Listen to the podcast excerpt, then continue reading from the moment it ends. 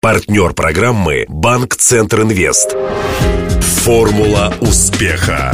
Здравствуйте! У микрофона Денис Малышев, и это программа «Формула успеха». Радио Ростова готовит ее совместно с Ассоциацией выпускников ЮФУ к столетию вуза. Сегодня гость программы Петр Кулинченко. Человек, прошедший путь от офицера времен советской кампании в Афганистане до директора школы. Для справки. Петр Кулинченко окончил Ростовский пединститут в 1974 году. Работал по комсомольской линии, продвинулся до зав. отделом комсомола в обкоме партии. В 1979-м Советский Союз вел войска в Афганистан. Кулинченко был направлен поднимать боевой дух союзников-афганцев. На войне Петр Викторович пробыл с 80 по 81 годы. По возвращению на гражданку занимал ряд должностей в администрации Ворошиловского района. 18 лет назад Кулинченко возглавил 76-ю школу на Волково. Впоследствии школа под управлением Петра Викторовича получила статус гимназии. В настоящее время Кулиниченко еще и депутат Госдумы. Там он руководит постоянной комиссией по образованию, культуре, делам молодежи и спорту.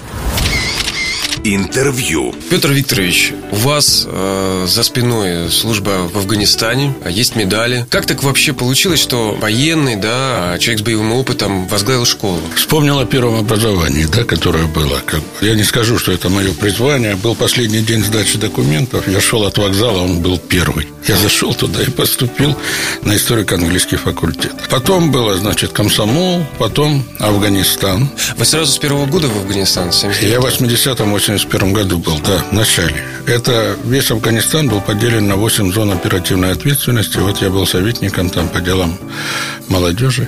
А в зоне оперативной ответственности Юго-Запад, это две провинции, Парах и Немрус. Это угол, где Пакистан и Иран. Ближайшая от нас войсковая часть была Наши земляки, 5-я гвардейская зимовниковская дивизия в 187 километрах от Фараха, которой командовал Борис Филович Громов, в то время еще полковник. Да. А в будущем губернатор Подмосковья? Не только. Он командующий 40-й армией, генерал-полковник за эти 10 да, лет. легендарный Громов. Да, мы с ним хорошо дружили в то время, да.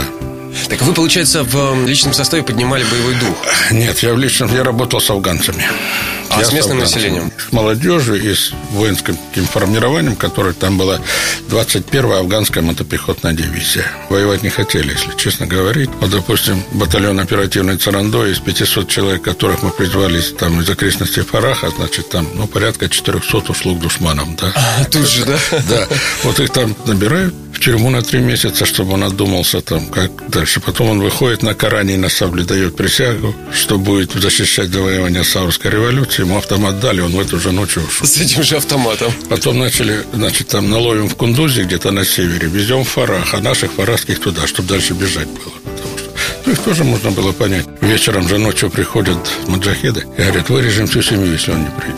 Хотя отношение было, особенно и детей, вот молодежи было неплохое. И самую достоверную информацию они несли дети нам. Приходят, говорят, сегодня будут брать фарах, так что смотрите. Почему?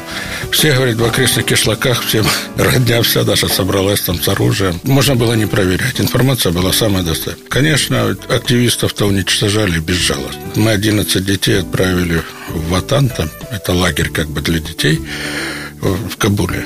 Назад приехали их почти всех там на этих же галстуках и повесили. А как вы отвечаете на вопрос, если вдруг спрашивают неоднозначности той военной кампании? Мы выполняли приказ и выполнили этот долг, свой воинский долг, интернациональный долг достойно. И у меня есть одна знакомая, она сейчас в Верховном Совете там Афганистана, в Меджилисе, в парламенте, госпожа Забули. Все забулята, они закончили мою гимназию. И она говорит о том, что даже талибы говорят о том, что если русские придут, мы побросаем автоматы. Надоела война уже. И будем. Потому что 90, говорит, 7% населения за русских, потому что они почувствовали, что такое американцы. Что самое трудное в работе директора школы?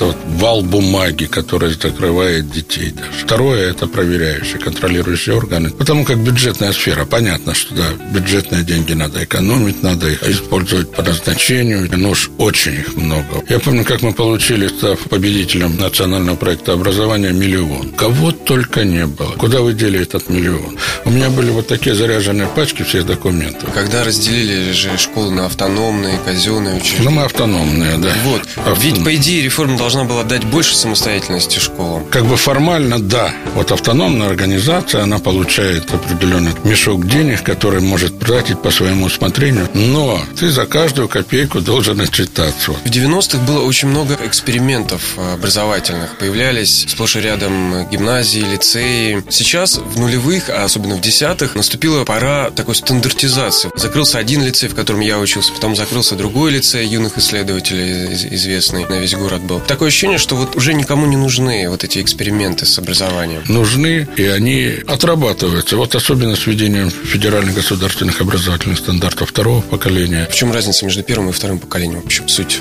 федеральные образовательные да. стандарты второго поколения да. это то, что плюс 10 часов на развивающие программы для каждого ребенка. Скрипка, да. рисование. Ну, не только, да, там и шахматы, и все что угодно. Mm. Это за счет бюджета. За счет бюджета. Да, 10 часов в неделю. Если мы не будем заниматься вот такой инноватикой, какой-то экспериментом, то мы засохнем.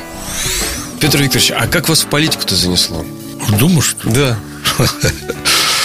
Да как-то так. По округу выдвинулся очень одиозная фигура. А в то время еще, ну, это 10 лет назад, такие пользовались популярностью. Ну, и как бы в противовес ему выдвинулся я. Он до сих пор, может, не может мне простить. Это он здесь уже второй раз работает. Что-нибудь готовится в ближайшее время в сфере образования? На 2015 год победить очередь в детские сады. Это первостепенная задача. А сколько сейчас, кстати, составляет э, такая очередь? 4 тысячи. Ребят, да, по всему да, городу да, ждут да. час. Это от 3 до 5 лет и видно, что это будет преодолено. А за счет чего? За счет того, что введут в строй новые садики?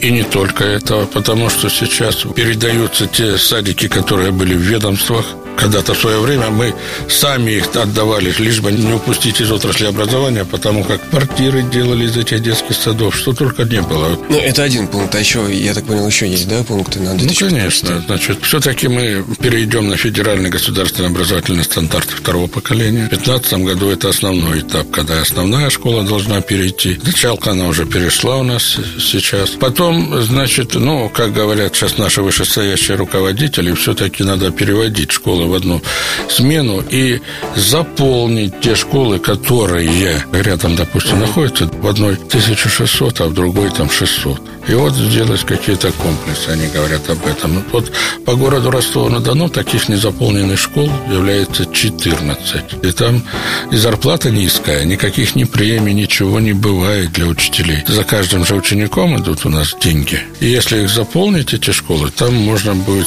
маневрировать так, чтобы перейти в одну смену. Напомню, героем сегодняшней программы «Формула успеха» стал директор Ростовской 76-й гимназии и депутат городской думы Петр Кулинченко. Беседовал с гостем Денис Малышев, помогал в создании программы Александр Стильный. До новой встречи. Формула успеха. Партнер программы «Банк Центр Инвест». Ваш бизнес набирает обороты, проходит опасный поворот. Теперь нужно получить кредит и вырваться в лидеры. Пока конкуренты буксуют, воспользуйтесь кредитами банка Центр Инвест. Оперативное решение с учетом особенностей вашего бизнеса. Банк Центр Инвест ОАО КБ. Ускоряем ваш бизнес. Телефон 2 300 300.